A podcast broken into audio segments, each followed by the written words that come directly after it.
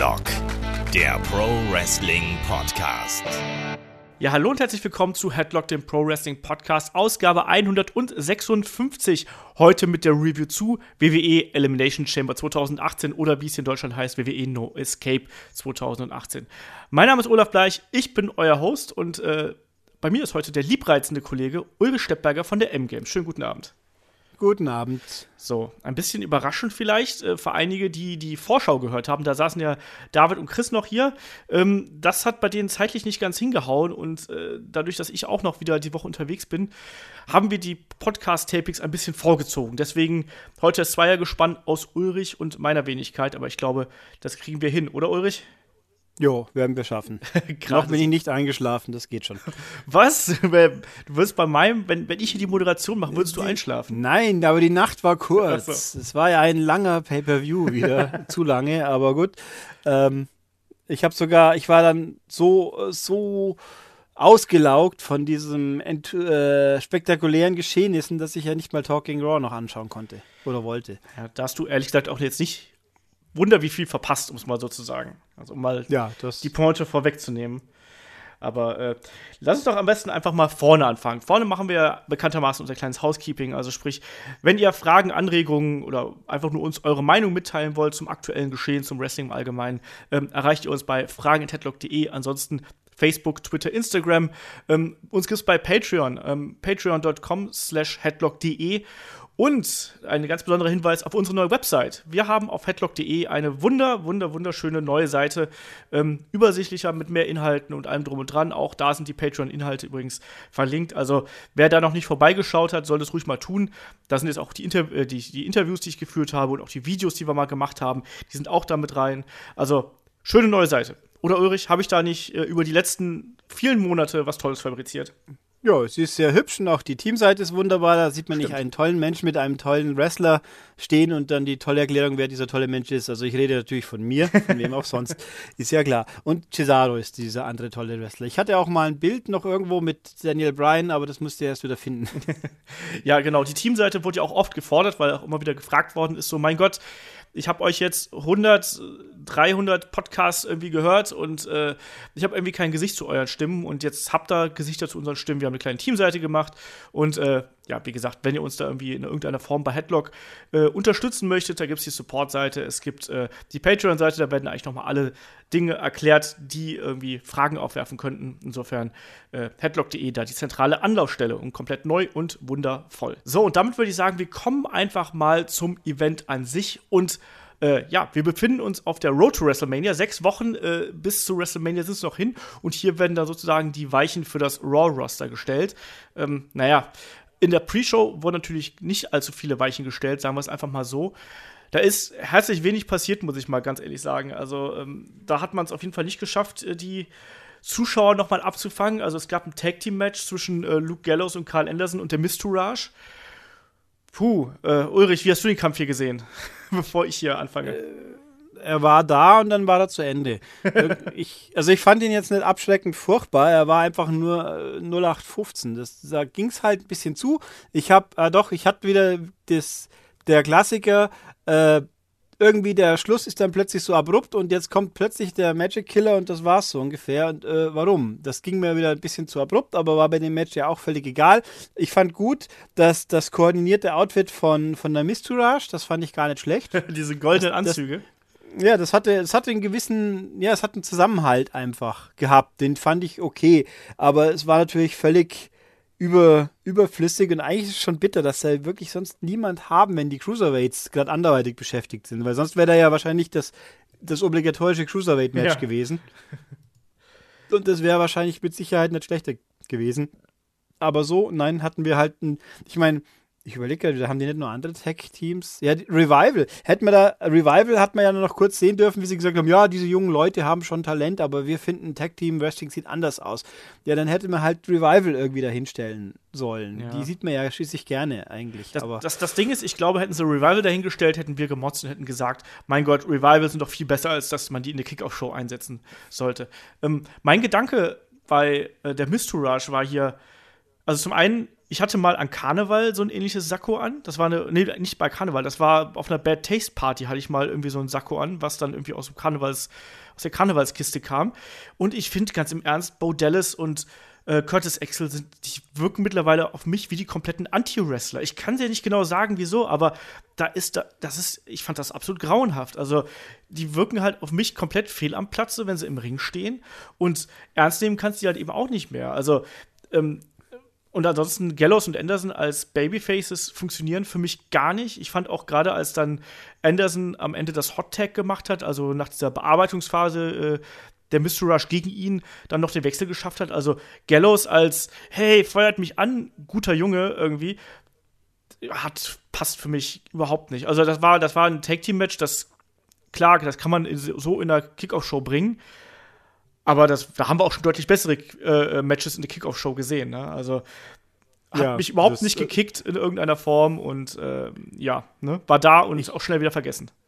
Ich finde, äh, die, die Gallows und Anderson, die, nachdem sie jetzt ja im Baylor Club sind, hätte man sie vielleicht nicht einzeln rauskarren müssen. Dann hätten sie halt diesmal nichts getan. Mein Gott, andere haben ja auch nichts getan. Diesmal. Äh, und die anderen zwei, ich bin ja als ein Mensch, der die Marine-Filme zum Teil gesehen hat. Ja, da ist ja schließlich bei Marine 5 sind ja Curtis Axel und Bo Dallas dabei. Deswegen ja auch hier die, und Naomi war da dabei, glaube ich. Deswegen ja auch die Connection zu Miss. Äh, und in diesen Action-Szenen, da haben die schon einigermaßen kompetent gewirkt, was sie jetzt im Ring eher nicht mehr so tun. Deswegen ist es ein bisschen traurig eigentlich fast. Aber naja, mein Gott, es, es war und es war vorbei. Und dann ja. war gut. Es ist halt wirklich merkwürdig, ne? Also Bo Dallas war ja auch gerade zu seinen frühen NXT-Zeiten, wurde als möglicher neuer World Champion gehandelt, war ja Champion bei NXT selbst. Und Curtis Axel, den hat man ja auch versucht zu pushen. Und jetzt hast du das Gefühl, als ob die gar nicht in den Ring gehören. So, das finde ich total merkwürdig, was da mit denen passiert ist. Also die taugen derzeit maximal noch als Bodyguards, aber so im Ring sind es halt ja. Clowns einfach so. Also Wobei ich sagen muss, trotz allem schaue ich mir lieber Bo, Dexel, äh, Bo Dallas an als seinen Bruder. Das ist bitter, aber wahr. Ja, da kommen wir gleich noch zu. Das war auch kein gutes Match. Ähm, ja, einfach auch als, als, mit allem halt. Der kann vielleicht ein bisschen mehr, aber dafür ist der Charakter halt noch viel furchtbarer. Ja, aber das stimmt. Naja, egal. Es, es gab in der Kickoff-Show noch ein äh, Segment mit Paul Heyman, glaube ich, hast du gerade erzählt, oder? Ich habe die Kickoff-Show, wie ich das so gerne mache, äh, ein bisschen geskippt und habe mir halt hinterher nur den, äh, den, Main, äh, den, den Main Event, wollte ich gerade sagen, den Hauptkampf quasi da angeschaut. Ähm, Ulrich, was waren da? Da war nicht viel. Da war auch, es war bloß zwei, die letzten zwei, drei Minuten quasi. Also ich hatte das Gefühl, die haben diesmal die Kickoff-Show timingmäßig ein bisschen zerbröselt. Page war auch kurz da und hat irgendwas sagen dürfen, weil wenn sie schon mit Absolution, wenn sie schon nicht mehr kämpfen kann, dann lassen wir sie wenigstens zwei Sätze sagen. Aber auch das war sehr unergiebig. Und Paul Heyman war kurz vor Schluss dann da und hat erzählt, dass er hier so mal guckt, wer gewinnen wird, weil morgen, also heute in dem Fall jetzt bei Raw, wird dann Brock Lesnar dem erzählen, was er mit ihm anstellt. Also das war wirklich ganz, ganz wenig. Also es war, mein, Paul Heyman läuft sich, wenn man zu viel reden lässt, über Brock ein bisschen tot, finde ich, weil einfach doch immer das Gleiche. Aber wenn, man, wenn er halt gar nichts sagt, dann kann man sich auch gleich sparen. Also es war ein bisschen, hat sich angefühlt, ein bisschen äh, also als ob sie es nicht mehr geschafft hätten, vielleicht, weil die Zeit zu knapp war. Also das, das wäre eine These, die ich jetzt mal so in den Raum stellen könnte, weil das ist die einzige, die das begründet, warum es so, so flach war. Ja kann ja durchaus sein, dass man sich da vielleicht ein bisschen verquatscht hat. Ähm, lass uns dann aber gleich mal zur, zur Main Card springen, weil das war ja dann auch hier wirklich der, äh, logischerweise der wichtigste Teil des äh, sehr langen Kampfabends, wie du schon gesagt hast. Und trotzdem waren es ja eigentlich relativ wenig Kämpfe. Das waren ja im Endeffekt ja nur fünf Kämpfe, äh, dafür eben dann auch zwei extrem lange. Und wie ich fand, um das ein bisschen vorwegzunehmen. Nicht mal, nicht mal. Also ich finde nicht, dass die dass die Chambers jetzt so unendlich lang gedauert haben. Und oh, der Männer-Chamber also, hat 40 Minuten gedauert. Also das ist schon so ja, eine Länge, sag ich mal. Ja, aber auch nur 10 Minuten mehr als bei den Frauen, dafür ist ein Typ mehr drin ist, das alleine ist schon. Also ich hätte ich hätt gedacht, vorher, wenn mir jemand gesagt hätte, die Chamber dauert eine knappe Stunde, hätte ich gesagt, ja, denke ich, kann ich nachvollziehen, wäre so. Aber dass natürlich dann das ganze Füllerzeug so unfassbar lang dauert, dass dann hinten nachher Viertelstunde zu lang wird, der ganze Event. Äh, schon komisch. Mein, was mir halt aufgefallen ist, dass man diesmal wieder extrem viel mit Trailern gearbeitet hat und sehr, sehr viel Werbung dazwischen gehauen hat. Ich hatte manchmal das Gefühl, dass auch die Trailer deutlich länger sind als äh, bei den letzten Shows. Also, da, das ist jetzt nur ein subjektives Gefühl. Ich habe jetzt nicht mehr Stoppuhr da gesessen oder so. Aber ich hatte den Eindruck, dass da selbst ein Trailer zu, keine Ahnung, Matt Hardy gegen Bray White mal so eben zwei bis vier Minuten gedauert hat. So, Pi mal Daumen. War das nur mein Eindruck oder, oder hast du es auch so gesehen? Es ist kurios, weil mir diesmal die, vielleicht weil ich in der Pre-Show tatsächlich diesmal so gar nicht aufgepasst habe, außerhalb vom Match. ich habe es zwar gesehen, da sitzt ein Booker T und dann schalte ich automatisch geistig sowieso ab. Der hat einen Check-Deck quack quack Moment hat auch gehabt.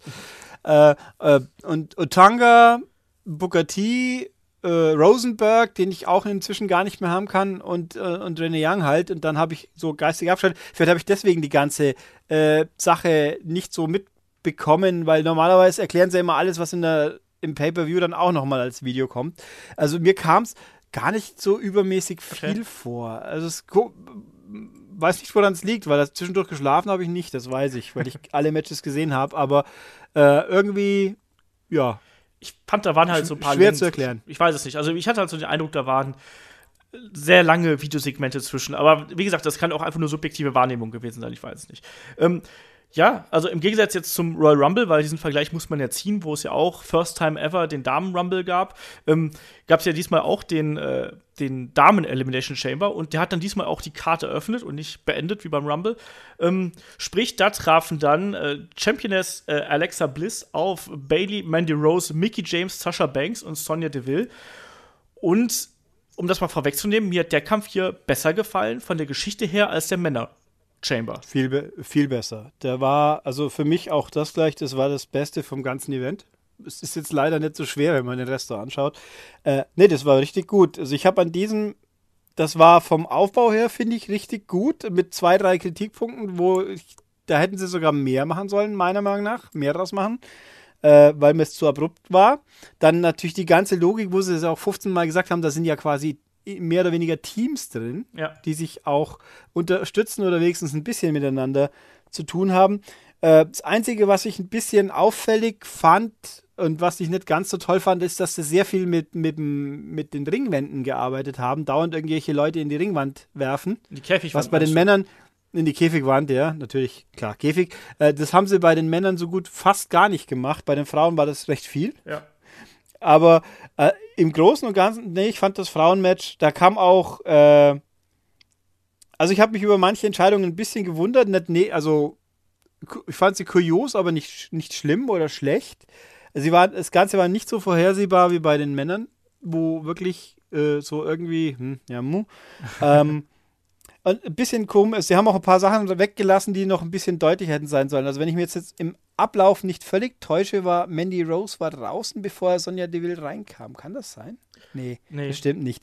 Das, aber irgendwie, also irgendwie waren Leute teilweise draußen, bevor eine Konfrontation stattfinden konnte.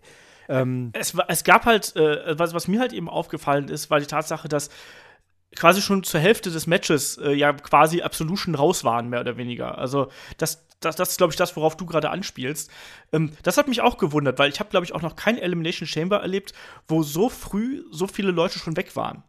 Ja, aber es hat natürlich irgendwie so in der Geschichte, hat es ja dann schon irgendwie Sinn gemacht, finde ich. Also ähm, auch gerade, dass man Absolution ja anfangs als sehr stark dargestellt hat, vor allem als sie da natürlich in der Überzahl waren. Also äh, Mandy Rose und Sonja Deville. Ich fand, Sonja Deville wirkte am Anfang, als sie das Match starten musste mit Bailey zusammen, ultra nervös. Ich finde, da hat die Kamera hat einmal so einen Moment eingefangen, da hat sie so in diesen äh, in dieses Rund des Käfigs geschaut und du konntest sehen, wie sie dann wirklich tief ausatmet, so, puh, jetzt komm erstmal wieder runter und äh, jetzt geht's gleich los. Ne? Aber ich glaube, das war auch so relativ geschickt von der Motivik her. Ne? Also du hast Absolution, die halt stark vor allem dann sind, wenn sie in der Überzahl sind, aber sobald sie halt eben quasi ein äh, ja, diese Überzahlsituation verloren haben, dann wird es halt eben problematisch. Und so hat man es dann hier eben auch dargestellt, ähm, dass sie dann eben hinterher ja beide relativ in kurzer Abfolge eliminiert worden sind. Ne? Erst ja äh, Mandy Rose durch Sasha Banks und dann eben Sonja Deville durch Mickey James. Und das war innerhalb von, ja, mehr oder weniger fünf Minuten waren beide dann raus und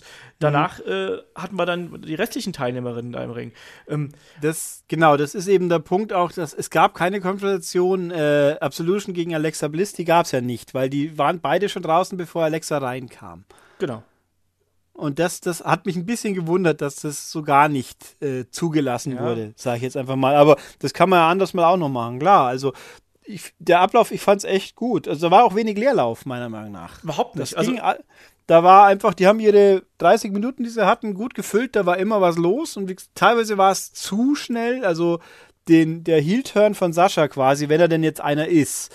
äh, und nicht wieder bloß, das war so also wenn das jetzt wirklich der Heel-Turn war, dann haben sie meiner Meinung nach, wie es immer so schön heißt, der war so schnell, dass er eine Radarflalle ausgelöst hätte. Ähm, ich finde, das ging zu schnell. Erstens mal hat man schlecht gesehen. Das war halt einmal auf den Kopf treten und dann fällt die runter.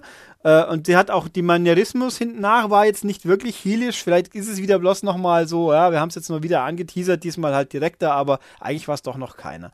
Also so ganz schlau. Da, da fehlt nämlich für mich zum Beispiel auch, äh, wenn es jetzt einer gewesen sein sollte, dass hinten nach irgendein Interviewsegment, irgendein Backstage-Segment oder bei Talking Raw, dass halt dann Bailey sagt, sie hat mich verraten, die Schlampe oder irgendwas, keine Ahnung. Äh, ich fand übrigens, Bailey hat auch mal eine bessere Figur gemacht, wie schon seit langem, ja. weil sie eben, obwohl, die war wütend. Sie hat, sie hat das Wütendsein sogar einigermaßen vernünftig rübergebracht. Also es war, war ganz äh, ordentlich. Ja. Also für Bailey-Verhältnisse war es echt gut. Und ich fand, was ich auch schön fand, ist, äh, also schade fand, ich hätte, was ich cool gefunden hätte, eben, wenn Mickey James irgendwie hätte was reißen dürfen, jenseits des Spots. Aber es hat jetzt einen coolen Spot bekommen. Ja. Aber ähm, nach dem war halt dann auch gleich Schluss. Was ich noch sagen wollte, also gerade mir hat auch Bailey auch diesmal extrem gut gefallen, was aber auch daran lag, dass sie ja quasi die größten Facetten ihres Gimmicks ja auch darstellen konnte. Ne? Also erstmal diese, sie war ja dann quasi äh, in der Unterzahl natürlich gegen Absolution. Das hat ja da schon mal gepasst und sie hat dann auch ihren Kampfstil entsprechend angepasst und diese Notwendigkeit gezeigt. Diese, oh mein Gott, ich muss jetzt, ich muss jetzt schnell sein, ich muss die beiden voneinander trennen, damit die mich nicht fertig machen. Ne? Also sie stand ja dann wirklich mit Sonja Deville und Mandy Rose allein im Ring und hat die beiden ja auch gut im Schach gehalten, bis es dann hinterher doch wieder in eine andere Richtung ging. Ähm, das hat mir gut gefallen. Und natürlich dann auch die Geschichte mit Sascha hat natürlich dann auch nochmal den Charakter unterstrichen. Ne? Also, und ich, da gebe ich dir absolut recht. Ich finde auch, dass sich die beiden da hätten mehr Zeit nehmen müssen. Also sprich, da hat ja dann Sascha, ähm, die beiden haben ja dann erstmal ähm, Alexa über den Käfig quasi verfolgt. Ne, da gab es ja dieses Rennen dann am, äh, oben an der Käfigwand, bis sie dann mhm. quasi alle oben auf dem Pod gestellt haben. Ähm, wohlgemerkt auf dem Pod, mit einem langen O, nicht mehr auf dem Pod, mit dem kurzen O. Ähm, und dann gab es ja diesen Moment, wo halt eben äh, Bailey zwei, drei Tritte, glaube ich, oder Schläge von Alexa abbekommen hat und Sascha ihr hochhelfen wollte. Und ich finde, da hätte sie einfach, da hätte, da hätte sie sie länger halten müssen an der Hand und vielleicht noch so einen, einen hämischen Blick nach unten und sie dann erst treten müssen. Und da muss ich aber auch der Kameracrew von WWE mal so ein bisschen, ja, muss ich mal so ein bisschen kritisieren, weil ich finde, das hätte man auch mit ein paar Close-Ups gut machen können. Aber vielleicht auf die Hände oder auf das Gesicht von Sascha oder sonst irgendwas ich bin da vollkommen bei dir. Das war mir auch zu schnell insgesamt. Ja, es wurde auch nicht allzu oft wiederholt. Also nach dem Match, gut, da sehe ich es ja ein, aber irgendwie hat die Situation war einfach so schnell vorbei, ist dann ein, zweimal ganz kurz gezeigt worden und dann war es vorbei. Also das war ein bisschen zu abrupt, finde ich. Also ja. wenn, wenn sich was weiterentwickelt, das werden wir ja heute Nacht dann mitkriegen, aber ähm, grundsätzlich, also ein Heel-Turn von Sascha Banks wäre auch sinnvoll, weil ich sie als Face richtig langweilig finde inzwischen. Ich finde, der, der, muss jetzt aber auch kommen. Also, ich habe mir jetzt gedacht, ich meine, die, die Champion-Matches sind jetzt ja verteilt eigentlich. Ne? Also, da machen wir uns ja nichts vor, das ist jetzt geritzt. Aber warum sollen wir denn nicht ein Match äh, Bailey gegen Sascha Banks auf der Card haben? Und wenn die beiden jetzt, sie haben sechs Wochen Zeit, um eine Fehde, die eh schon seit Wochen vor sich hinschwelt, wo wir schon eh immer alle sagen, so, boah, jetzt turn doch endlich gegen die blöde Bailey und hau dir halt ein paar aufs Maul. Und wenn, das, wenn man das jetzt gut aufbaut, dann haben wir da einen, in meinen Augen so ein, so ein Sleeper-Match halt eben zwischen den beiden Damen, weil das kann richtig gut werden. Wir haben gesehen, was Bailey und Sasha Banks bei NXT abgerissen haben. Und wenn das hier auf der größten Bühne auch nur halb so gut wird, ich glaube, dann äh, können wir uns darauf freuen. Ja, und äh, ich fand auch ganz witzig das kleine Element, dass Alexa erst ihren Pott zuhält. Ja. Obwohl sie jetzt rein muss. Nee, nee, die, die, die kommen mir nicht rein. Ich mache da schnell zu und, und rennt dann auf der anderen Seite hinaus. Das war natürlich schon witzig. Nein, also das war, das war ein richtig tolles Match. Der Schluss war auch gut und der Promo hinten nach war super. Genau, also das, das hat auf jeden Fall Spaß gemacht. Und am Ende hat dann eben, äh, ja, erstmal, also Alexa Bliss hat ja quasi aus dieser Zwistigkeit ähm, zwischen Bailey und Sascha Banks ja dann den maximalen Profit geschlagen. Das muss man auch mal sagen. Ne? Also hat dann quasi äh, erst äh, Bailey äh, eliminiert äh, nach dem Small Package und dann eben zum Ende raus ähm, Sascha Banks. Und auch da, wir müssen vielleicht noch eine Aktion erwähnen: hier den Twisted Bliss oben von der Zelle runter äh, nach draußen auf Sascha Banks. Das fand ich schon extrem beeindruckend, muss ich mal ganz ehrlich sagen. Also, das sah toll aus und äh, also über Alexa Bliss geht ja momentan nichts und dann hat sie halt eben auch noch mal im Nachhinein, also nach der Titelverteidigung, äh, nochmal promomäßig nachgelegt und gezeigt, wie gut sie halt ist, oder Ulrich? Ja, der war, es war großartig. Ich habe zuerst auch gedacht, am Anfang denken wir sich, ist jetzt wirklich so überwältigt? Wollen sie es jetzt irgendwie doch ein bisschen sympathischer zeichnen? Oder, oder hat es jetzt irgendwie in der Aufregung einen Faden ein bisschen verloren und dann mit einem Schnipp, flupp, jetzt bin ich wieder die Bitch und, äh, und hau euch Publikum so richtig in die Pfanne und dann ist alle hassen sie wieder. Das war super gemacht. Das war einfach nur gut.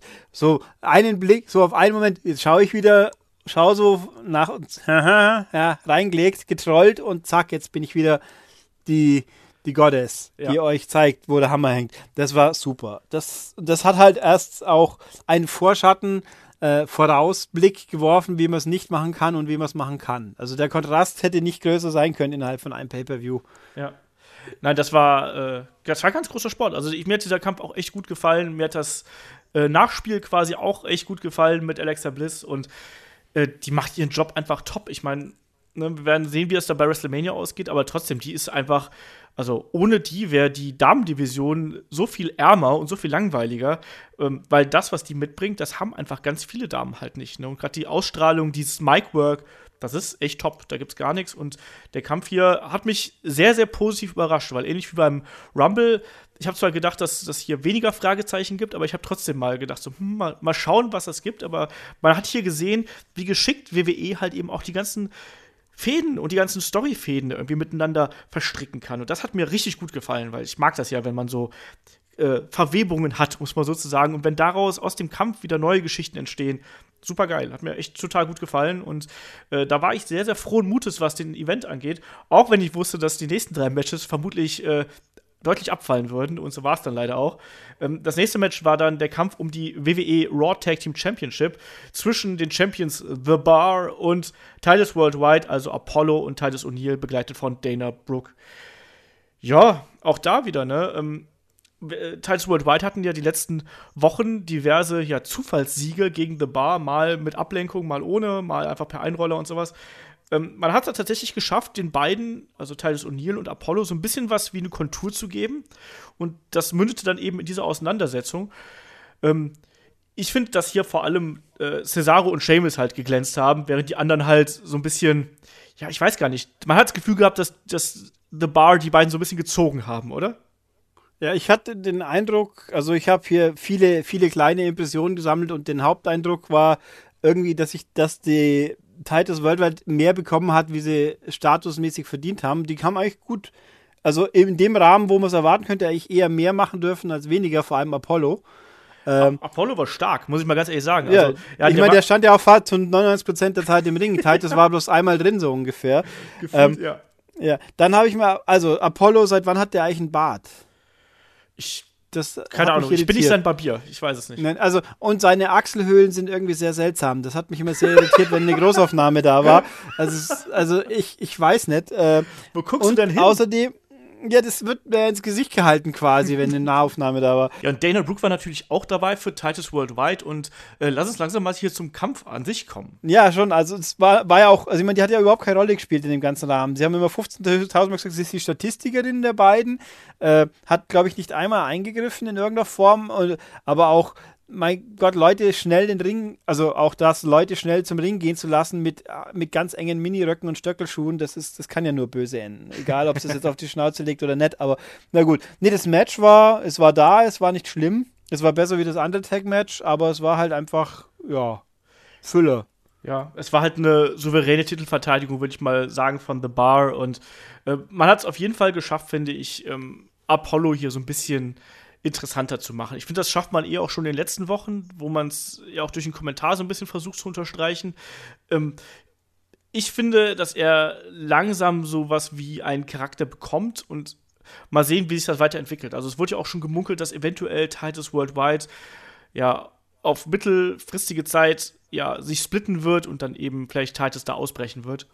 Schauen wir ja, mal. Ja, deswegen hat er wahrscheinlich auch einen Bart, damit man schon mal den Heel-Turn anpflanzen kann. Vielleicht, weil alle Menschen sind mit Bart sind böse. Ja, Mirror Universe, weißt doch. genau, ja. Nee, aber ansonsten, ich glaube, das ist auch wieder so ein Kampf, da muss man gar nicht so mega lang drüber sprechen. Das war ein solides Tag-Team-Match ähm, mit einem sehr aktiven Apollo und ein paar schönen Tag-Team-Manövern, gerade von The Bar, aber das war jetzt nichts Besonderes. Also ich sag dir ganz ehrlich, in, in, ich glaube, vielleicht in zwei Wochen weiß ich noch, wer gewonnen hat. In vier Wochen habe ich den Kampf vergessen. So in, in etwa. Ähm, das kann man sich angucken, ist es aber nichts äh, Atemberaubendes. Deswegen springen wir einfach zum, äh, ja, zum nächsten Match. Das ist nämlich dann ja, das äh, Match zwischen Asuka und Nia Jax. Und da ging es ja unter anderem darum, dass wenn Nia Jax hier gewinnt, dann wird das äh, Raw Women's Championship Match bei WrestleMania 34 ein Triple Threat. Also sprich, dann steigt sie noch mit äh, in die lustige Runde damit ein. Ich bin auch immer noch, äh, ich, ich sehe es hier in der Zusammenfassung, ich sehe es auch. Äh, wurde es wirklich mal offiziell schon irgendwo gesagt, gegen wen Asuka antreten will bei WrestleMania? Das habe ich mich ehrlich gesagt heute auch gefragt. Ich kann mich nicht 100% dran erinnern, aber ich glaube, dass man das quasi so äh, äh, stillschweigend die letzten Wochen einfach so akzeptiert hat, weil sie ja bei Raw ist, dass sie die Raw Championess herausfordert. Ja, es wäre irgendwie logisch, aber äh, es wäre natürlich schon ein Gag, wenn Asuka, äh, wenn Nia Jax durch einen Sieg in das Raw-Titelmatch kommt, aber dann Asuka gar nicht dabei wäre. ja, aber, glaub, was natürlich trotzdem hätte sein können. Ja, also es ist alles ein bisschen vage, aber aber gut, wir haben ein Match und ich muss sagen, ich fand es erstaunlich ordentlich. Äh, also ich habe da auch den Kollegen Chris in den Ohren gehabt, der ja äh, kein großer Nia Jax-Fan ist, aber ich finde, dass Nia Jax hier das, was sie kann, echt gut ausgespielt hat und dass die ihre Rolle da gut übernommen hat. Äh, sie wirkte extrem stark, extrem mächtig, ähm, auch als wirkliche Bedrohung für Asuka. Und man hat sogar sowas geschafft, wie Spannung aufzubauen, was ja äh, angesichts der Siegesserie von Nia Jax nicht ganz so einfach ist.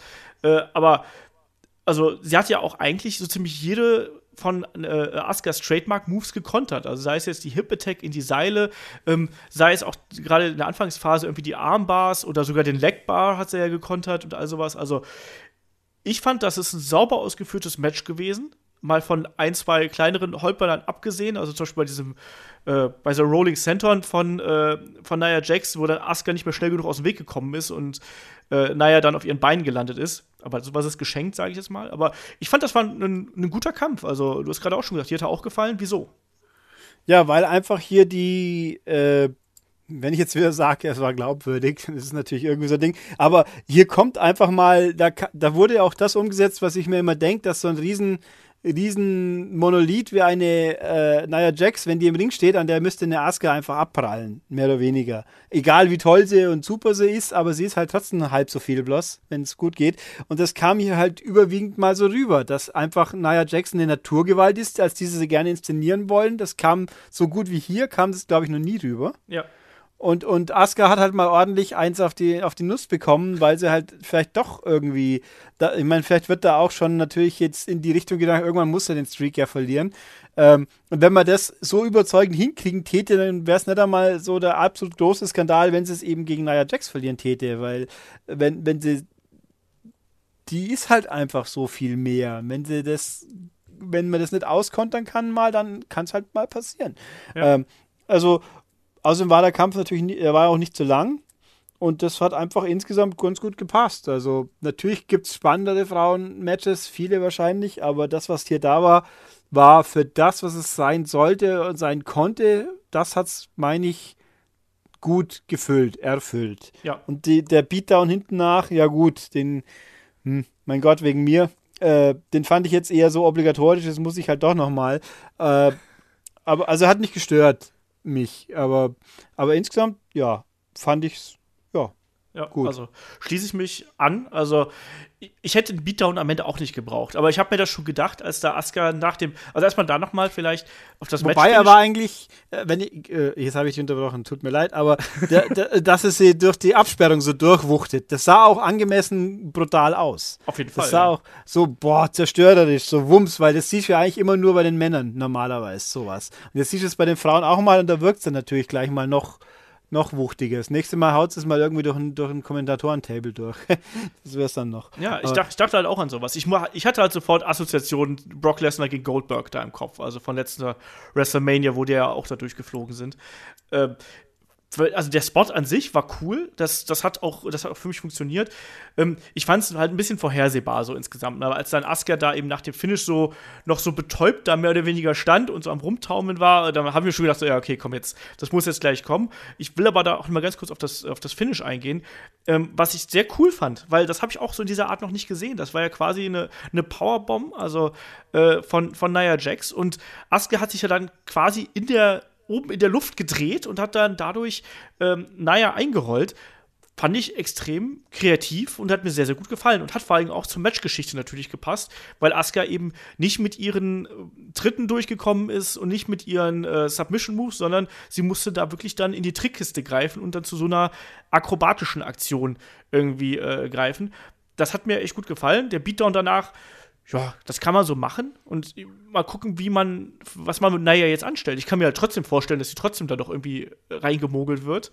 Oder ja. es gibt dann eine, äh, keine Ahnung, eine May Young Memorial Battle Royale oder sowas. Ich wollte gerade sagen, eigentlich müsste ich ja, äh, nachdem Ihnen jetzt bald die First Ever Historics ausgehen, müsste jetzt der Battle Royale mal noch irgendwie kommen. Äh, ich habe auch den Senden, den Ronnie Senden, den hat, den habe ich von Nia Jax vorher, ich kann mich nicht erinnern, dass ich schon mal gesehen habe. Doch, hat die aber schon häufiger gemacht. Echt? Also ja. dann habe ich, nicht, hab ich nicht hingeschaut, richtig. Das kann gut sein, aber, aber so, da dachte ich mir so, irgendwie, wenn sie aus ihren weiblichen Kevin Owens machen könnten, was glaube ich völlig unmöglich ist, aber wenn sie es, wenn so eine Person, die fehlt ein bisschen. Äh, da auch übrigens kurz ein Rückgriff zum, zur Elimination Chamber der Frauen. Äh, da waren, die waren ja vom Typus her eigentlich alle gleich. Ja. Also da gab es keine Größenunterschiede, keine deutlichen. Also da ist sehr homogen, aber deswegen hat es auch deswegen so gut funktioniert. Ich weiß nicht. Also jetzt eine Nia Jax in der Elimination Chamber reinzustecken, das wäre, glaube ich, ein Problem gewesen. Von der Dramaturgie dann her. Aber, ja, das gut. kann sein. Also ich meine, wir haben gesehen dann bei den Männern, äh, wenn da ein Monster reinkommt, was dann passiert.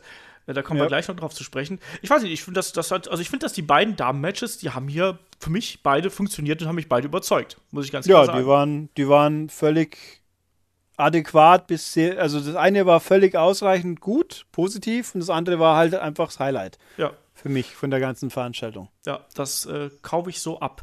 Ähm, nächstes Match, das war dann wahrscheinlich das Lowlight der gesamten Veranstaltung. Das war auch der Kampf, über den ihr euch schon im Vorfeld am meisten in der Vorschau aufgeregt habt.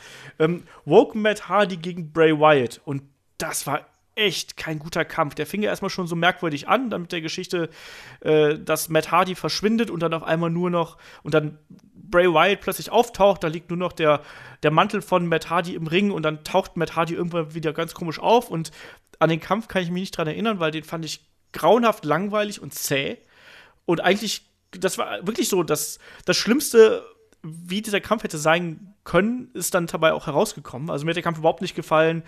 Am Ende gewinnt Matt Hardy und ich denke mir so, mein Gott, ihr macht auch alles kaputt. Oder diese ganzen Mystery-Gimmicks, die kann WWE nicht mehr. Also, Ulrich, wie hast du hier den Kampf gesehen?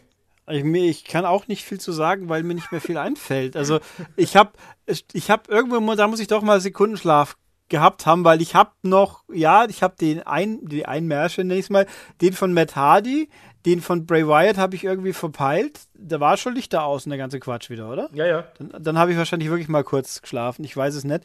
ähm, und dann steht, und dann ist Matt Hardy plötzlich weg und Bray Wyatt sucht gefühlt drei Minuten lang, schaut er unter den Ring nahe. Und ich warte, dass Matt Hardy ihm von hinten nicht einer draufhaut, aber nö, war ja nicht. Und ist wieder aufgestanden. Also es war alles. Und dann war es halt irgendwie, am Schluss kommt der Twist of Fate und es ist vorbei. Und irgendwo denkt man sich, ja, warum? Was war das? Ich, ich ich wäre nicht schlau. Also ich bleibe dabei, Matt, ich habe das Broken Universe nicht mitbekommen, weil ich TNA oder Impact oder wie auch immer sie damals hießen, nicht geschaut habe.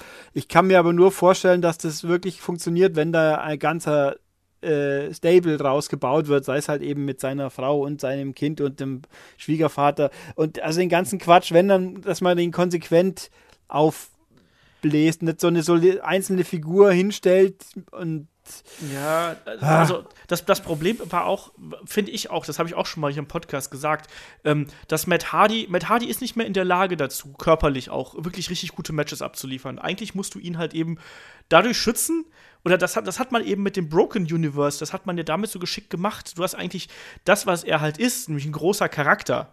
Das hat man unterstrichen, indem du halt ganz viele von diesen verrückten Vignetten gehabt hast. Und ähm, natürlich auch die Matches waren darauf ausgelegt, das Final Deletion und äh, die beiden anderen Kämpfe, die dann auch noch dazu kamen. Also, das, das man hat es geschafft, quasi die Schwächen von Matt Hardy in dem Moment äh, zu beseitigen und hat tatsächlich dann mit der kreativen Vision, die halt dahinter stand, irgendwas aufgebaut, was den Leuten gefiel. Und hier ist es halt eben ähm, auch die Kommentatoren zum Beispiel stellen ja auch Matt Hardy einfach nur als Verrückten dar. Und das finde ich auch so dumm. Also ich finde, man, man schafft es halt nicht, auch von Seiten der Kommentatoren, dieses Gimmick zu, irgendwie zu unterfüttern, als dass die einfach nur sagen, ja, der ist, der ist verrückt und durchgedreht, weißt du? Also man nimmt das Gimmick, glaube ich, selbst bei WWE nicht so ernst und dadurch kommt es halt eben auch nicht so an. Und ich, und ich, finde jetzt hier, speziell in dem Kampf, hast du auch gemerkt, dass das Publikum nur auf diese Delete-Geste re reagiert. Also immer wenn diese, Matt Hardy diese Geste macht, äh, dann kommt irgendwas. Ansonsten habe ich Rusev Day Chance gehört. Oh ja, die waren laut. Die haben sie auch nicht weggemutet. Also das war ich auch schon eine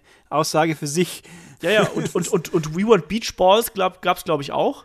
Das also, habe ich nicht so mitbekommen, aber Rusev Day hat man sehr, sehr deutlich verstanden und gehört, das stimmt, ja. Also, also du hast halt gemerkt, dass die beiden, äh, das Publikum hat es komplett verloren auf halber Strecke und ähm, also Bray Wyatt ist der, den sollten sie einfach mal für eine gewisse Zeit aus dem Verkehr ziehen und dann vielleicht nochmal neu aufbauen. Und Matt Hardy, ich weiß nicht, ob der Woken-Charakter interessant wird, wenn ein Jeff Hardy dazukommt wieder aber in der aktuellen Verfassung hängt er halt komplett in der Luft und WWE weiß, glaube ich, gar nicht, was sie damit machen soll. Und mich wundert das, weil es hieß ja, dass auch ein Matt Hardy da ganz starkes äh, ja, kreatives, äh, wie sagt man denn jetzt hier, einen ganz starken kreativen Einfluss auf diesen Charakter hat. Und ich finde, das siehst du halt überhaupt nicht. Also, das wirkt auf mich wie eine ganz, ganz miese Kopie von WWE und dann auch noch ohne das Vertrauen in diesen Charakter, den halt eben TNA damals in den Charakter gesteckt hat und auch diese innovative Filmweise, die es damals ja gab und dieses, diese furchtbar schrägen Vignetten, die halt so schrecklich waren, dass sie halt schon wieder gut waren, das haben wir ja alles nicht. Das ist ja, ich weiß nicht. Äh, vielleicht ja, kommt da noch was, aber es ist einfach traurig, was gerade mit äh, Matt Hardy da passiert. Ja, er steht halt da und lacht komisch. Und das ist halt das Einzige, was irgendwie passiert. Also das, ja, das war, das war nichts. Das war einfach ja. da und dann denkt man sich, ja, wenn es nicht gewesen wäre, dann hätten sie pünktlich fertig sein können. Ja, das war ein ja. richtig, das war ein richtig schlechter Kampf. Ich sag's dir ganz ehrlich, das war ein richtig, richtig, das war ein Stinker, um es mal so zu sagen. Das war ein richtiger Stinker auf der Card. Und nee, also das war wirklich das Schlimmste, was man da hätte machen können. Deswegen lass uns einfach, lass uns einfach äh, äh, weiterspringen, bevor wir hier noch irgendwie äh, weiter irgendwie darüber, darüber reden, weil das Match ist es eigentlich auch gar nicht wert, dass man darüber sich so lange unterhält, muss man sozusagen.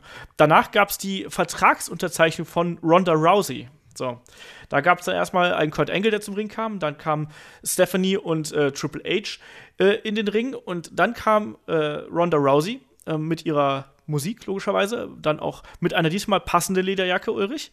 Richtig, die Lederjacke, also hätten sie diese Lederjacke gleich äh, beim Rumble genommen, hätte es nicht ganz so dumm ausgesehen. Also die hat ja, ja eben, die hat ja gepasst. Ja. Wobei ich sagen muss, ich kann das Lied nicht ab. Ich finde das Lied nicht schlimm, aber als Einmarschmusik funktioniert es bei bei mir nicht richtig.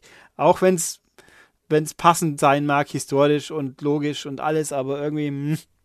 Ja, also das Lied als Entrance-Theme haut mich auch noch nicht um, aber es ist halt wohl ihr altes UFC-Theme. Also von daher, vielleicht ändert man es ja auch so ein bisschen. Mir fehlt so ein bisschen auch der Wiedererkennungswert da drin. Aber das, vielleicht bin ich da auch nicht genug in der äh, Ronda Rousey UFC-Welt verankert. Vielleicht ist das auch einfach so.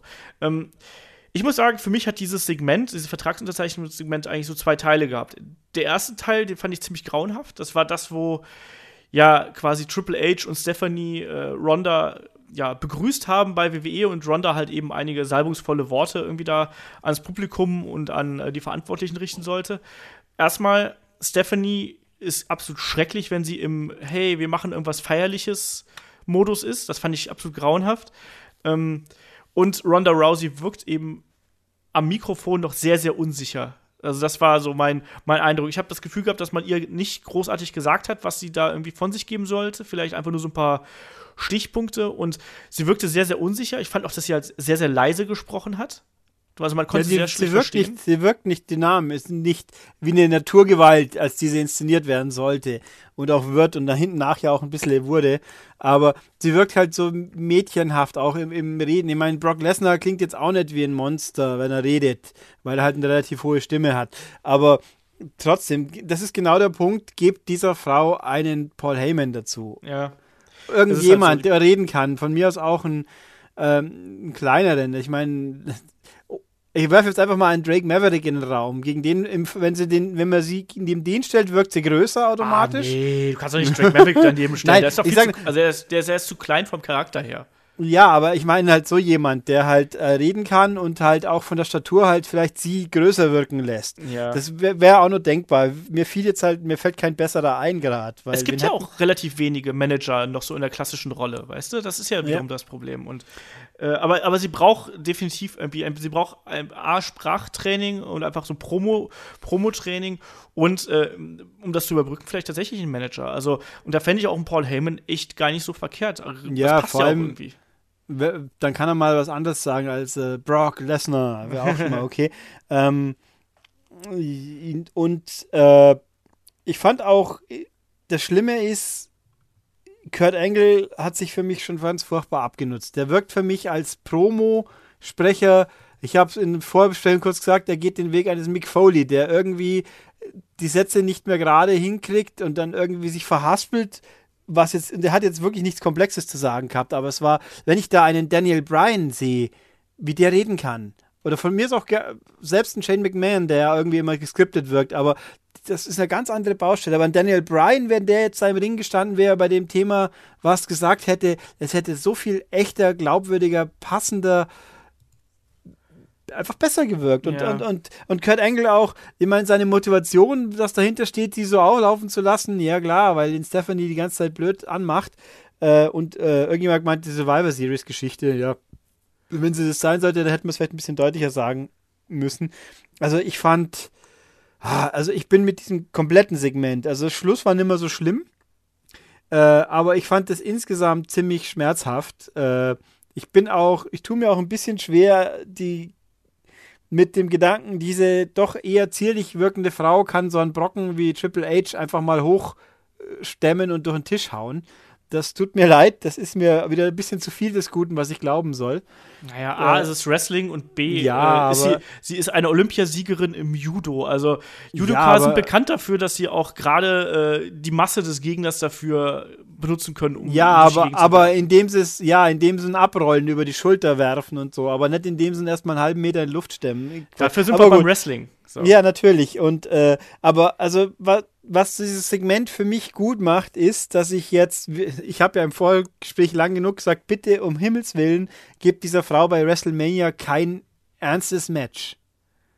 La, ja. Dass sie ein Titelmatch und dann gewinnt sie es. Aber muss es ja eigentlich gewinnen. Also auch da ist ja, wenn Ronda Rousey mal ein Titelmatch hat, dann muss es eigentlich gewinnen, weil sonst haben sie es auch gleich kaputt gemacht. Weil dann ist dieser ganze Mythos erstmal platt.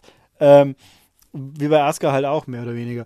Aber, ähm, also, dass er jetzt damit sicher ist, die hat kein normales Match. Dann haben wir auch noch das alljährliche Triple H Special Match, ist damit gleich verknüpft. Zwei Fliegen mit einer Klappe. Und Kurt Angle steckt ja scheinbar auch noch drin. Drei Fliegen mit einer Klappe. Ja. Perfekt. Also drei, drei Sachen, die, ich, die mir in einem Aufwasch abgehakt und erledigt und ab, gemacht werden und dann ist gut. Also das, ich meine, vielleicht wird es ja sogar ein unterhaltsames Match, das ist ja nicht unmöglich, aber Kurt Engel, von Kurt Engel erwarte ich leider auch nicht mehr allzu viel nach seinen zwei Auftritten, die er jetzt hatte. Da ist, glaube ich, der, der Zug abgefahren. Triple H, der könnte was, wenn er, wenn er sich mal ein bisschen zügeln kann mit seinem Ich muss alles zeigen. Ja. Und Stephanie ist wahrscheinlich, wenn sie es als Opfer inszenieren, dann ist es okay, aber. Stephanie wird halt die feige äh ja, die ja. feige Bossin spielen da. Ähm, was ich gerade noch sagen wollte, was mir halt immer aufgefallen ist, es gab ja vorher so ein, so ein Hype-Video zu Ronda Rousey, wo nochmal erklärt worden ist, ähm, wer sie denn überhaupt ist. Und mir ist da eben aufgefallen, dass der erste Satz, der, der da fällt, ist nicht irgendwie, Ronda Rousey ist ein Weltklasse-Sportler oder ist eine MMA-Maschine oder was auch immer, sondern der erste Satz, der fällt, ist, Ronda Rousey ist eine Attraktion. Und als das tritt sie jetzt auch erstmal auf. Und ich finde das auch ehrlich gesagt gar nicht mal so schlecht, weil da kannst du sie auch ein bisschen schützen. Ja, das natürlich. Pro absolut. Das Problem ist, das Problem ist natürlich auch, dass ähm, eine Ronda Rousey, normalerweise musst du ja bei WWE erstmal diesen ganzen NXT-Turnus durchlaufen. Und wir wissen, dass sie eben ja schon viel trainiert hat, aber es ist ja trotzdem so, dass sie relativ oder dass sie sehr, sehr schnell natürlich jetzt ins Hauptroster kommt, weil sie Money ist und weil man natürlich keine Zeit hat. Ne? Und entsprechend ähm, ist das vielleicht auch einfach eine gute Art, um noch ein bisschen Zeit zu schinden, sage ich mal. Weißt du, dass sie noch ein bisschen Trainingspraxis sammeln kann. Da ist sie jetzt erstmal quasi für sechs Wochen, auf jeden Fall bis WrestleMania, ist sie quasi erstmal raus. Ich glaube nicht, dass wir sie davor im Ring sehen, wenn dann Nein, vielleicht. In, in einem Jobber-Match, weißt du, nach dem Motto, komm, zeig mal, was du kannst. Und dann, dann, dann zeigt sie einen, einen Judo-Überwurf und einen Armbar und dann ist es das, weißt du, so in der Richtung. Ja, Ich meine, Armbar ist ja ein Aufgabegriff. So gesehen passt ja auch, aber ähm, also ich, ich, deswegen, wie gesagt, ich bin heilfroh, dass die da in einem Anführungszeichen Gimmick-Match bei WrestleMania jetzt untergebracht worden ist und nicht in irgendwas ernst zu nehmen. Und ich kann mir auch fast nicht vorstellen, dass wir das vor SummerSlam erleben werden. Ich meine, vielleicht äh, oder, also ich, ich sehe die als eine Art Brock Lesnar-Rolle, die halt alle zwei Monate ein Match haben wird. Ich glaube, die wird häufiger ein Match bestreiten, aber ich glaube in der Anfangsphase noch nicht, weil ich glaube, Nö. da wird man sehr vorsichtig sein. Ähm, weil das Schlimmste, was man jetzt eben machen kann, ist, dass man sie vorschnell in ein großes Match mit einer im Zweifelsfall auch noch unerfahrenen Gegnerin stecken. Weil dann, da kann natürlich sehr, sehr viel sehr schnell kaputt gehen. So im Sinne von, wenn das jetzt dann wirklich so ein Abfuck-Festival wird, muss man sozusagen, dann äh, ist der Charakter Ronda Rousey kaputt. Und entsprechend muss man da ein bisschen behutsam mit ihr vorgehen und ihr einfach auch noch mehr Zeit geben, um das alles zu lernen. Also da, zum Wrestling gehört ja eben nicht nur die Ausführung der Aktion, das gehört auch dazu. Wie verkaufst du dich, wie präsentierst du dich, ähm, wie verkaufst du die Aktionen deiner Gegner und all sowas. Das ist alles nicht einfach und das muss die erstmal noch lernen. Und das geht nicht von heute auf morgen. Ähm, selbst ein Kurt Angle hat dafür eine ganze Zeit lang gebraucht, bis er wirklich Ja. dann richtig gut im Ring gewirkt hat. Und ich bin gespannt. Ich bin jetzt auch mit dem Match. Ich weiß, das wird kein tolles Match werden und das wird aber halt ein Showmatch werden. Und damit kann ich Ja. leben bei WrestleMania. Und eben weil, ja, eben durch den angenehmen Nebeneffekt, dass äh, ein paar andere Leute damit auch beschäftigt sind, nicht noch irgendwie eben noch ein, ein zweites oder drittes Match quasi äh, verseuchen können. Sag Ja, mal grob gesagt. Aber ähm, ich bin ja auch immer noch skeptisch. Ich meine, wir wissen ja gar nichts. Äh, da haben wir uns ja auch in der, in der Preview ein bisschen äh, gezofft. Ich bin der Meinung, solange ich die, die Frau im Ring noch nicht gesehen habe, äh, zu glauben, die kann was, weil sie schon lange trainiert, ist schwierig. Es kann ja sein, es kann aber auch sein, dass es halt nichts wird. Und wenn, wenn sie was kann, dann kämpft sie öfters. Wenn sie nichts kann, kann man es besser kaschieren, indem man sie bloß alle Vierteljahr mal äh, in irgendeinem Match steckt. Aber warten wir es ab. Also ich, ich wundere mich auch ein bisschen, was sie jetzt mit der Shayna Baszler anfangen wollen, weil die eigentlich äh, das wäre eigentlich die, die, die Blaupause, wie man eine äh, Ronda Rousey hätte inszenieren können, müssen, tun, aber genau das gleiche zu machen, wäre auch ein bisschen merkwürdig. Ja, weiß ich nicht. Also, ähm, du hättest Ronda Rousey nicht zu NXT stecken können. Das nee, aber ich meine halt so, so äh, Trainingsvideos, wo sie dann den Aufgabegriff einfach nicht loslässt, weil sie ja fies ist. Wobei ich ja nicht mal, äh, ist eigentlich Ronda Rousey ist doch ein Face, oder? Die muss doch ein Die wird, Face als, sein. die wird als Face durchgehen. na ja, klar, gut, dann kann sie solche Aktionen natürlich, ich meine, und gut, Shayna Baszler ist ein Heel, logischerweise. Also Ja. so gesehen äh, kann man nicht, wäre es nicht genau das gleiche, aber ein bisschen, ach, ich weiß nicht. Ich bin, ich bin sehr skeptisch und ich bin auch, auch hier, das war ja ein zentrales Element auch, dass Kurt Engel beim Rausbegleitet werden nochmal sagt, sie haben dich als Has-Been bezeichnet, so ungefähr. Ja. Äh, und es ist ja auch wahr. Tut mir leid. Sie hat ihren letzten Kampf so kläglich abgeschenkt, dass Aber- sie aus ihrer ersten Karriere rausgegangen ist. Äh, und deswegen, ist- es ist also ein bisschen Reality. Natürlich, das, das, das, das spielt ja da auch mit rein. Aber um mal den, den Vergleich zu Shayna Baszler zu nehmen, ähm, weißt du, wie viele Niederlagen Shayna Baszler in ihrer Karriere gehabt hat? Die war aber wahrscheinlich vorher nie so dominant, oder? Die war auch nie großartig äh, Champion, aber die hat 26 Matches bestritten, hat davon, 11, äh, hat davon 15 gewonnen und 11 verloren. Also ich, ich bin Also- ja kein, kein großer MMA-Fachmann, um jetzt wirklich zu sagen, aber ich glaube schon, da ist es, äh, bei MMA ist es normaler, dass man ein paar Kämpfe verliert, wie Absolut, beim Boxen ja. zum Beispiel als Star. Aber, aber das, der, das Frappierende war halt natürlich bei Ronda Rousey, sie war unbesiegt, dann verliert sie ein Match, das eins kannst du hinnehmen, als da ist halt was schief gelaufen. Aber wenn das nächste drauf dann quasi genauso abläuft, dann ist es ein System, systematischer Fehler. Und dann Das- ist das- dann, dann hast du halt einen Kratzer, den du nimmer so ohne weiteres wegkriegst. Genau, weil ich, Entschuldigung, dass ich ja gerade reingerätschen wollte. Ähm, das Ding ist, das äh, passiert aber vielen UFC-Fightern oder, oder MMA-Fightern so. Gerade wenn die anfangs so erfolgreich sind, dann äh, ist es häufig so, dass, ein, äh, dass eine Niederlage halt erstmal einen, einen riesengroßen Bruch in der Karriere äh, mit sich bringt und dass man dann halt erstmal gucken muss, wie man sich wieder sammelt. Und bei Ronda Rousey, das sagen ja auch viele, hat eben diese erste Niederlage gegen, äh, gegen Holmes, ich fällt gerade nicht ein, wie der sie mit Vornamen heißt. Holly. Holly, Holly, Holly Holm, Holmes? Holmes, Ja. wie auch immer. Ähm, das hat bei ihr, glaube ich, auch echt einen Bruch gegeben und auch einen Bruch in der Karriere gegeben und auch in der Persönlichkeit. Und ähm, danach hat sie nicht mehr so 100% wieder zu ihr selber gefunden. Und deswegen ist der Weg hier ähm, zu WWE halt eigentlich auch in irgendeiner Weise logisch. Ich weiß aber nicht, ob man, ob dadurch der Status einer Ronda Rousey da irgendwie drunter gelitten hat in irgendeiner Form. Also, Na. ich finde das halt trotzdem ein riesiger Name. Ja, aber ja, ich tue mir ein bisschen schwer. Also es, ich, ich kann es ja schwer beurteilen, wenn jetzt dann in zwei Jahren so Brock Lesnar mäßig Ronda Rousey kehrt jetzt doch wieder zur UFC zurück, ob das dann wieder die, ob das dann die ganz große äh, Money Gelddruckmaschine wäre wahrscheinlich. Ja, aber das, das Ding ist doch, schau dir mal die Reaktionen an, die sie auch in der Halle bekommen hat. Und das trotz ihres wirklich sehr bescheidenen Mic-Works. Weißt du, die Leute haben trotzdem äh, Ronda Rousey gechantet und so. Also, ich glaube, dass da, dass die amerikanische Crowd da vielleicht auch viel heißer drauf ist und vielleicht auch gar nicht so die, die Hintergedanken hat, wie wir das jetzt hier anstellen. Ähm, Ja, bei uns ist UFC ja immer noch ein Fremdkörper, ein bisschen, mehr oder Ja, ja, weniger. eben. ich meine, die Und Fans schauen es, also- alle anderen kriegen es gar nicht mit, weil es ja nirgends kommt. Zumindest ja, gut, freien. Run, Run, Run Fighting kannst du es dir anschauen und so. Auch umsonst. Äh, nee, nee, Run Fighting Ja, ist ja eh äh, kostenpflichtig und ich glaube, Ja, ja. die, die Pay-Per-Views, also die großen Pay-Per-Views, die kosten noch mal extra. Ja, das ist ja ganz normal, aber es gibt eben kein, kein freies Format. Das Nee, freie nee, Format, das mal gab, hat uns dann die, die Landesmedienbehörden ja entzogen quasi. Genau. Ähm, was, was mir übrigens hier noch richtig gut gefallen hat, um da mal so den Punkt drauf zu bringen, ähm, mir hat auch noch das, mir hat da Ronda Rousey richtig gut gefallen, als sie aufgehört hat zu reden oder als sie nur gestarrt hat, weil ich finde dieses ich hau dir auf die Fresse Gesicht, um es mal so auszudrücken, von ihr finde ich großartig. Das habe ich schon geliebt, als sie äh, noch bei UFC im Ring gestanden hat oder im Octagon gestanden hat. Und das fand ich hier auch wieder super. Und auch dieser Moment, als sie dann äh, die Ohrfeige von Stephanie bekommen hat und sie alle einfach nur niederstarrt und Stephanie aus dem Ring geht. Ich fand das richtig gut. Also, wie gesagt, am Mikrofon, hm, aber das, das Mean Bitch Face, wie man so schön sagt, habe ich heute tatsächlich einige Male gelesen, so, deswegen ist das nur ein Zitat. Ja, Ähm, das- da, das, das, bringt sie, das bringt sie richtig gut rüber und das kaufe ich ihr ab. Und in dem Moment äh, war für mich persönlich auch vergessen, dass sie halt da vorher sich einen abgebrochen hat am Mikrofon und so. Und ich bin, ich bin gespannt darauf, wie das wird. Also ich freue mich darauf und äh, ich hoffe, dass da einfach WWE vorsichtig genug ist und diese Figur Ronda Rousey ähm, so handhabt, dass da was Großes draus wird und das nicht vor die Wand fährt. So.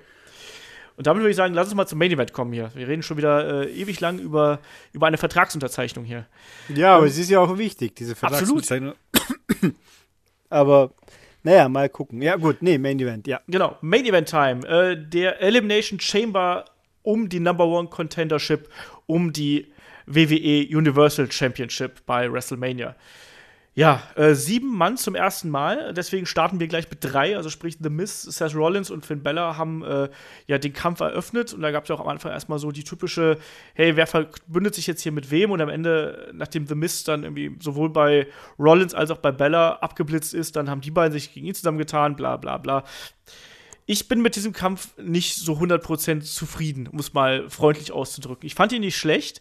Ich fand aber, dass ähm, der Kampf, bis, Rom, äh, bis, bis Braun Strowman in den Ring gekommen ist, unglaublich flach und fast schon bedeutungslos auf mich gewirkt hat. Das wirkte einfach so, als wollte man Zeit schinden, bis Braun Strowman in den Ring kommt und dann eigentlich die einzige Geschichte erzählen.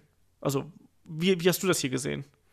Ja, es ist äh, ähnlich. Ich fand dieses Match, es ist zehn Minuten länger als das Frauenmatch und fühlt sich eigentlich mehr als dreimal so lang an. Ähm, es war ein sehr undynamisch über weite Strecken. Ähm, also, um zu sagen, das Beste am Match war der Entrance von Elias am An vor dem Match. Weil Elias ist tatsächlich echt brillant in, in seinen Auftritten inzwischen. Der ist einfach, und der kann tatsächlich Gitarre spielen. Das klang jetzt diesmal richtig gut. Also entweder hat eingespielt oder hat geübt. Ähm, das war, das, der macht, der hat das Publikum voll im Griff. Das Publikum geht voll drauf ab und ich finde den echt interessant. Also ich finde den richtig super interessant inzwischen. Ja. Ähm, und, und dann kommt halt äh, ge- gemein gesagt ein Finn Balor rein ohne Dämon und dann denkst du halt, ja, Mai ist halt da. Ähm, da das ist gemein, aber es ist halt leider so. Ähm, also in, in meiner Gefühlswelt. Ne, Das Match war, manchmal habe ich gedacht, ich schaue gerade einen Rumble an. Alle liegen am Boden und sind K.O. Und, und zwei Minuten später geht es dann mal weiter irgendwie. Ähm, ich fand diesen, ich weiß nicht, da hat mir irgendwas gefehlt. Er war, es gab kaum Highflyer-Aktionen. Gut, bei den Leuten, die dabei waren, lasse ich es mir ja eingehen, da sind wenig dabei. Also nicht, äh, es gab wenig richtig wuchtige Aktionen, also außer, außer von Braun eigentlich, natürlich. Äh, es gab irgendwie es gab halt viele Durchhänger, Längen. Ich meine, wenn es das Frauenmatch nicht gegeben hätte, würde man vielleicht nicht so kritisch sein. Weil das Frauenmatch hat einfach so viel richtig gemacht, was hier komplett fehlt. Dann haben wir hier die Charaktere, es gab keine Fraktionen. Selbst Roman und Seth haben sich kaum mal irgendwie. Äh, und die anderen haben ja alle nichts mit. Also es waren sieben Fremdkörper, die quasi im gleichen Ring standen. Ich fand auch den Anfang natürlich der siebte Mann, der irgendwie hat dem Ganzen nicht wirklich was gebracht, außer dem kleinen Gimmick, das Miss auf die Fresse kriegt am Anfang. Wie immer. Also, ja, also, ah, ich weiß nicht. Also, ich fand, äh, also, es war jetzt nicht furchtbar und, und Braun wurde toll, wurde prima inszeniert, finde ich, dass der Sieger klar war. Vorher war auch klar. War jetzt aber auch nicht so schlimm, aber irgendwo hat mir das etwas gefehlt. Es war einfach, ja. also vor allem eben auch dieses sehr häufige, wir da liegen ein paar Leute rum und müssen sich quasi aus dem Match nehmen, damit die anderen vielleicht mal was tun. Das war beim Frauenmatch einfach ganz anders. Es, es wirkte halt, also mich, auf mich wirkte ganz vieles in diesem Kampf so ein bisschen runtergespult. Also gerade die ersten 20 Minuten so gefühlt, bis Braun dann wirklich aufgeräumt hat, zumindest ersten 18, wie auch immer, ähm, da war es einfach so, dass ich das Gefühl hatte, da hat irgendwie so jeder seine üblichen Gags auch teilweise gezeigt, ne, wie den, den, diesen doppelten Five-Knuckle-Shuffle und all sowas. Dann auch noch mal so ein bisschen eine Shield-Anspielung natürlich auch noch mal. Aber alles nicht so richtig ernst. Und irgendwie, das plätscherte so vor sich hin und man hatte irgendwie nicht so richtig den Eindruck, dass es hier wirklich um ein riesengroßes Match geht irgendwie. Das plätscherte halt so vor sich hin, das war okay, das war jetzt auch nicht technisch unsauber in irgendeiner Form, aber es fehlten halt so die Geschichten einfach. Es wurde keine Geschichte äh, innerhalb der ersten äh, 15 bis 18 Minuten erzählt, sondern erst dann, als, äh, wie gesagt, Braun dann reinkam, hat man das Gefühl gehabt, so, ja, jetzt geht's erstmal so richtig los. Und das ist ja irgendwie so schon ziemlich doof, wenn das an einem Mann hängt. Und dann wiederum äh, war es dann eben auch so, dass natürlich das gesamte Matchgeschehen auf Braun Strowman ausgerichtet war. Und hier muss ich halt sagen, dass WWE anscheinend hier so ein bisschen versucht, das eine Extrem mit dem anderen Extrem zu verbinden, um damit vielleicht so ein bisschen den, wie soll man sagen, den Shitstorm abzuwenden. Da sage ich jetzt einmal so ganz plakativ. Also ich finde halt eben, dass man ähm, auch Braun Strowman, das war ja auch jetzt schon fast albern, wie viel er gefressen hat und wie viel Finisher er dann genommen hat. Also ich habe nicht mitgezählt, aber das waren noch mindestens zehn Finishing Moves, die er von also von allen Teilnehmern so genommen hat. Ja, oder? jeder hat jeder hat seinen Move probiert quasi und ihn dann drauf der, der nicht mehr Curbstomp war da auch dabei, wenn ich es richtig gesehen habe. Genau. Und dann halt äh, also und dann halt alle Spear, es gab es gab den den den äh, Coup de Gras gab's, es gab äh, es gab ja auch noch die Shield Triple Power Bomb, wo dann alle vier ihn wohlgemerkt gepinnt haben. Ja, also, und dann, dann, dann, dann powert er so raus, dass alle wegfliegen in alle Richtungen. Ja, äh, es ist, äh, ich finde, ja, das ist alles. Ich finde auch die ganze Geschichte, was mich ein bisschen auch, warum war jetzt eigentlich Elias der Letzte, der rein durfte? Es hat, da ist überhaupt nichts mit, mit, mit, mit dieser der war halt der, gut, Braun war halt nicht der Letzte, der angefangen hat, aber dass Elias der Letzte war, hat überhaupt keine Rolle in keinster Weise irgendwie gespielt. Der Elias hat jetzt nichts verloren in diesem Match, finde ich. Er hat auch, glaube ich, teilweise sogar einigermaßen ordentlich gewirkt. Ich meine, dass man, dass er versucht, Braun zu stemmen, ist natürlich schwachsinnig. Ja, aber er hat am Anfang ähm, noch ganz cool, finde ich, äh, wo er dann die Tür wieder zugemacht hat und so etwas lässig das Ding wieder zugeschoben hat, weil er keinen Bock gehabt hat, mit äh, Braun in den Ring zu steigen. Und dann, er ist ja letztlich erst dann in den Ring gekommen, als wirklich der Moment da war. Ja, also, das, also er hat schon ein bisschen was Positives, aber es ist viel zu wenig halt auch. Da hat sich nichts weiterentwickelt. Ich hatte irgendwie, müsste der nicht mit, ja gut, Cena ist bei WrestleMania über, steht, ist zu hoch für eine Elias dieses Jahr noch, logisch, okay. Weiß ich nicht, La weiß ich gar nicht. Ja, weil sie doch, ja, der Undertaker, weißt doch. Aber, ja, ja. Ähm, und jetzt, äh, das ist, impliziert ja auch, dass das Auftreten von Cena dann bei Talking Raw impliziert ja auch, dass da was im Busch ist. Nicht, nicht ein Match mit Elias. Ja. Ähm, aber äh, ich finde halt, ja, da, da wurde nichts weiterentwickelt, aber in keinster Weise. Und auch die anderen, was macht da, was hat ein Finn Baylor da drin eigentlich gemacht? Ich meine, das Mist, der Erste ist, der raus, war doch der Erste, oder? Ja. Ja, das ist, das ist Klischee schon wieder. Das ist nicht schlimm, weil ein Biss kann sowas schlucken. Da ist es egal. Aber da waren einfach ein Haufen Leute drin, wo man sich denkt, ja, warum? Die sind halt drin. Äh, also äh, vor allem Finn Baylor eben was macht er da? Aber auch die anderen, die theoretisch miteinander sich irgendwie weiterentwickeln können. Das Einzige war halt, dass halt Braun kriegt seinen Rekord.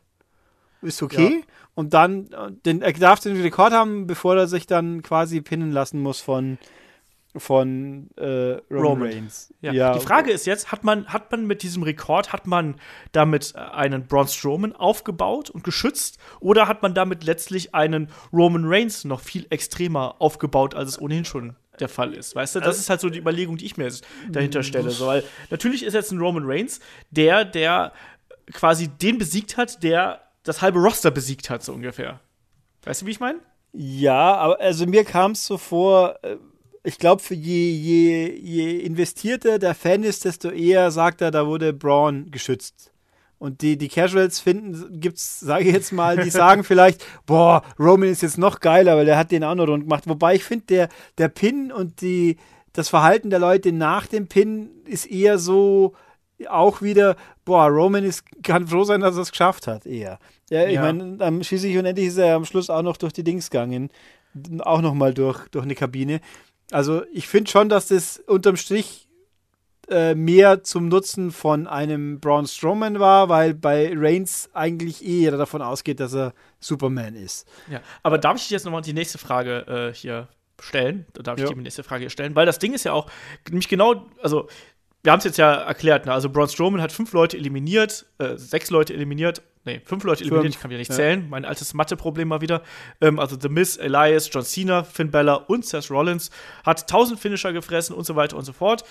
Am Ende besiegt ihn Roman Reigns nach zwei Spears und dann kommt aber Braun wieder zurück und fertigt Roman ab und schmeißt ihn dann auch noch mal durch die Kabine. War das einfach nur der Crowdpleaser am Ende oder glaubst du, das hat jetzt noch irgendein Nachspiel? Weil ich habe ja schon ich habe ja schon vor Wochen gesagt, ich würde da ein Triple Threat Match draus machen bei WrestleMania. Oder glaubst du, dass man es wirklich so macht, wie es jetzt gerüchtet wird? Es bleibt bei Brock gegen Roman und Braun tritt von mir aus gegen The Miz an und wird IC-Champion.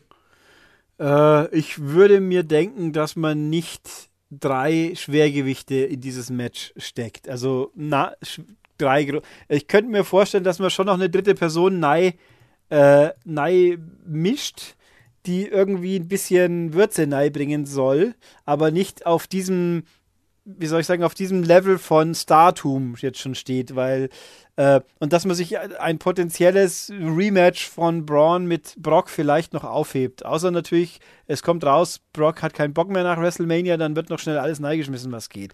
Das wäre, aber ich könnte mir, also ein Seth Rollins fände ich, das gab es doch auch schon, das, oder? Vor ein paar Jahren war doch mal Seth und Reigns gegen Brock oder die drei. Das, das, das war ja bei WrestleMania 31, gab es genau. ja den Cash-In.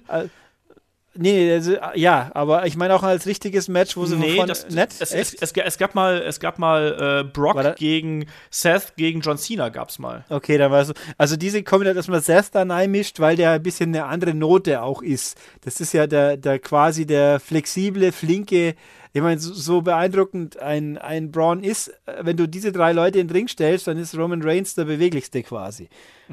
Äh, der, der akrobatischste. Und das ist dann, also diese Komponente wäre besser gedeckt, wenn man einen eben Seth Knight tun tut. Ich weiß nicht, ob man äh, bei Elias tue ich mir schwer. Ja, den könnten wir da doch groß. Ich glaube, wenn Elias Na, mit diesen zwei Leuten im Ring stünde äh, da, und er verliert, dann wäre es nicht so wild, weil die eben so noch so viel größer sind wie er, dass er eher dadurch aufgewertet wird. Naja, aber, aber du musst ja auch irgendwie verargumentieren, dass da noch jemand reinkommt. Und ich finde, Elias ist eigentlich nicht auf der Position. Das ist ja auch nee. genau das, was ich seit den letzten Wochen immer wieder bemängel. Mein Problem ist, dass ich finde, dass ein Roman Reigns, obwohl er jetzt das Ding gewonnen hat und dass der was weiß ich, wie viel WrestleMania Main Events schon bestritten hat, Drei. hintereinander an einem Abend und keine Ahnung was.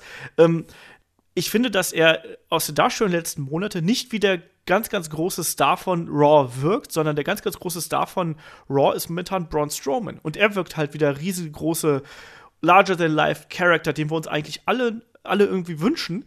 Und Roman Reigns wirkt dagegen halt so wie ja, ja, den, den hat man jetzt auch schon so ein bisschen satt gesehen natürlich, aber ich finde nicht, dass man es geschafft hat, Roman Reigns über längere Zeit jetzt interessant zu machen, außer nee, jetzt in diesem aber, Match. Aber darum geht es ja auch gar nicht. Ich sag ja nur, wie es auch ja, nicht wirkt. Ja, ja, natürlich. Aber, äh, aber äh, ich, ich habe mir gerade gedacht, ist eigentlich Samoa Joe bis WrestleMania wieder fit?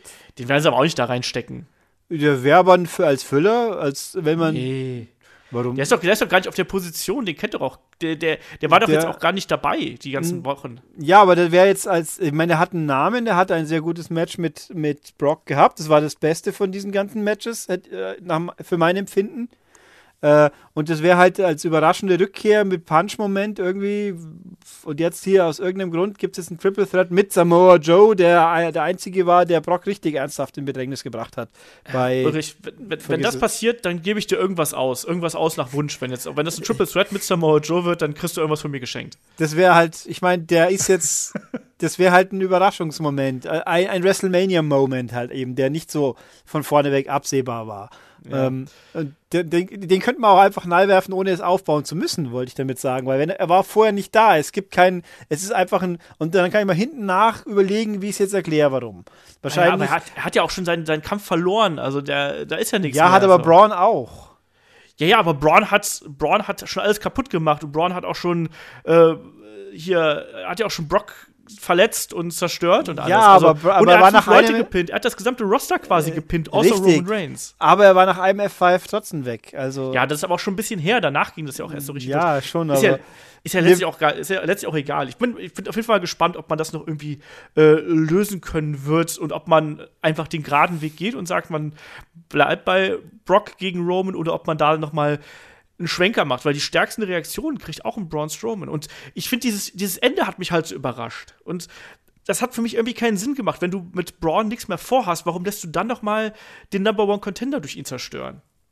Das macht für mich keinen Sinn, wenn man da nicht noch irgendwie eine, eine Konsequenz draus hat. Ich meine, das ist WWE, das muss nicht immer eine Konsequenz haben, aber ne, du, du verstehst, was ich meine. Ich finde, man Ja, hätte auch einfach Roman feiern lassen können und Braun von mir aus wirft noch den, äh, nachdem er wieder wach geworden ist, wirft er halt irgendwie die Zelle um oder sonst irgendwas oder zerstört die Zelle. Und dann hätte man danach sagen können, boah, jetzt ist er so wütend, dass er The Miss verhaut, weil der halt gerade da ist, weil es gerade ein Opfer ist oder so.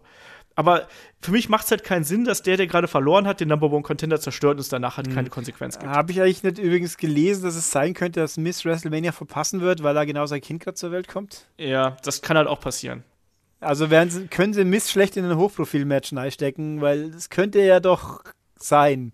Das Ja. wäre dann eher ungünstig. Also muss eigentlich fast der, entweder gibt einen Titel ab vorher oder, oder er wird halt doch nicht verteidigt. Ich meine, genug andere Matches können sie immer noch reinstecken. Ach, wir werden sehen. Ähm, Ja. Lass mal so hier das, das Fazit zum Event machen. Also, äh, wir haben unser tolles Bananen-Ranking ja bekanntermaßen aus dubiosen Gründen, ich weiß nicht mehr genau, wie das passiert ist, äh, 1 bis 8 Bananen, Ulrich, für den Elimination Chamber 2018. Ich hätte mir aufschreiben sollen, wie viel Bananen ich den anderen Sachen jeweils gegeben habe. ähm, also es ist überdurchschnittlich. Ich sage jetzt mal, ich bin großzügig und sage doch fünf, weil das Elimination Chamber Weltpremieren, historische Frauenmatch mir das so gut gefallen hat, dass ich das dem gönne. Ja, ich bin auch irgendwie da. Ich würde ihm auch, glaube ich, eine, eine 5 von, äh, von 8 geben. Ich hätte ihm wahrscheinlich eine 6 von 10 gegeben, dann gebe ich ihm eine 5 von 8. Ist nicht ganz proportional, aber passt schon. Ähm, ich fand den, wie du gerade auch schon gesagt hast, das Damen-Elimination Chamber-Match fand ich top. Das hat mich echt gut unterhalten. Äh, Naya gegen Asuka hat mich auch gut unterhalten, überraschenderweise, und zwar deutlich mehr als gedacht. Ich fand die Vertragsunterzeichnung äh, ordentlich, also die zweite Hälfte fand ich ordentlich und äh, hab, hab mich da irgendwie gut unterhalten gefühlt und der Main Event war zwar ein bisschen flach in sich, aber auch da, der tat nicht weh. So, wir haben zwar schon bedeutend bessere Elimination Chamber ähm, gehabt, aber ich glaube, damit kann man leben. Insofern, das ist auch ein Event, den kann man sich anschauen. Ich bin mal gespannt. Jetzt in zwei Wochen steht ja dann äh, Fastlane schon auf dem auf dem Plan, wie das dann da aussieht, weil ich finde ja, dass momentan SmackDown echt anstrengend zu schauen ist. Also ich erwarte mir auch trotz des ja, guten Main Events oder interessanten Main Events, wo durchaus was draus werden könnte, erwarte ich nicht allzu viel davon. Schauen wir mal. Ja, ich kann sagen, aber was mich jetzt Elimination Chamber bestärkt hat, ist, dass in Pi mal Daumen sechs Wochen der Samstag sicher wieder toll wird. Es der NXT-Samstag. Ja, der kann eigentlich, es, also eigentlich muss das wieder das Highlight des Wochenendes werden, bef befürchte ich in Anführungszeichen oder erwarte ich mir einfach, weil halt da, ja, was soll denn schiefgehen? Also ich meine, selbst wenn die erwartbaren Matches zusammenkommen, weil äh, kein Johnny Gargano, wer glaubt das ernsthaft, ähm, dann ist es trotzdem geil, weil der ist einfach so toll und es ist super und ach, naja, mal gucken. Also und die Hall of Fame, da kommt noch darauf an, ob die zwei Gerüchteten wirklich beide sind. Dann dann weiß ich, dass ich zumindest die Celebrity Hall of Fame Hälfte mir schenken kann oder diesen Segment, da habe ich kein Ja, Interesse dran. Schauen wir mal. Ähm, ansonsten würde ich sagen, machen wir hier den Deckel auf den Elimination Chamber und auf No Escape. Ich sage mal wieder Danke, Ulrich. Bitte, immer gern. Und dann, äh, ja, verweise ich dann schon aufs Wochenende. Da geht es nämlich dann weiter mit dem nächsten Podcast zu den Durchstartern 2018. Wir beschäftigen uns dann mit den Leuten, ja, die hier bei WWE und in der Wrestling-Welt noch einmal ja, ihren Weg an die Spitze finden und mal gucken, wer da, wer da kommt, wer da äh, interessant ist. Und darüber werden wir dann beim nächsten Mal reden. Und natürlich werden wir dann auch wieder eure Fragen beantworten. Äh, und damit würde ich sagen, wenn ihr wollt und wenn euch das hier gefallen hat, geht nochmal auf iTunes und äh, bewertet uns vielleicht mit 5 Sternen. Da freuen wir uns drüber und vor allem werden wir dann besser gesehen. Und natürlich auch bei Facebook könnt ihr das auch machen. Und jetzt ist genug Werbung hier. Wir hören uns am Wochenende wieder mit den Durchstartern 2018. Macht's gut, bis dahin. Tschüss. Tschüss.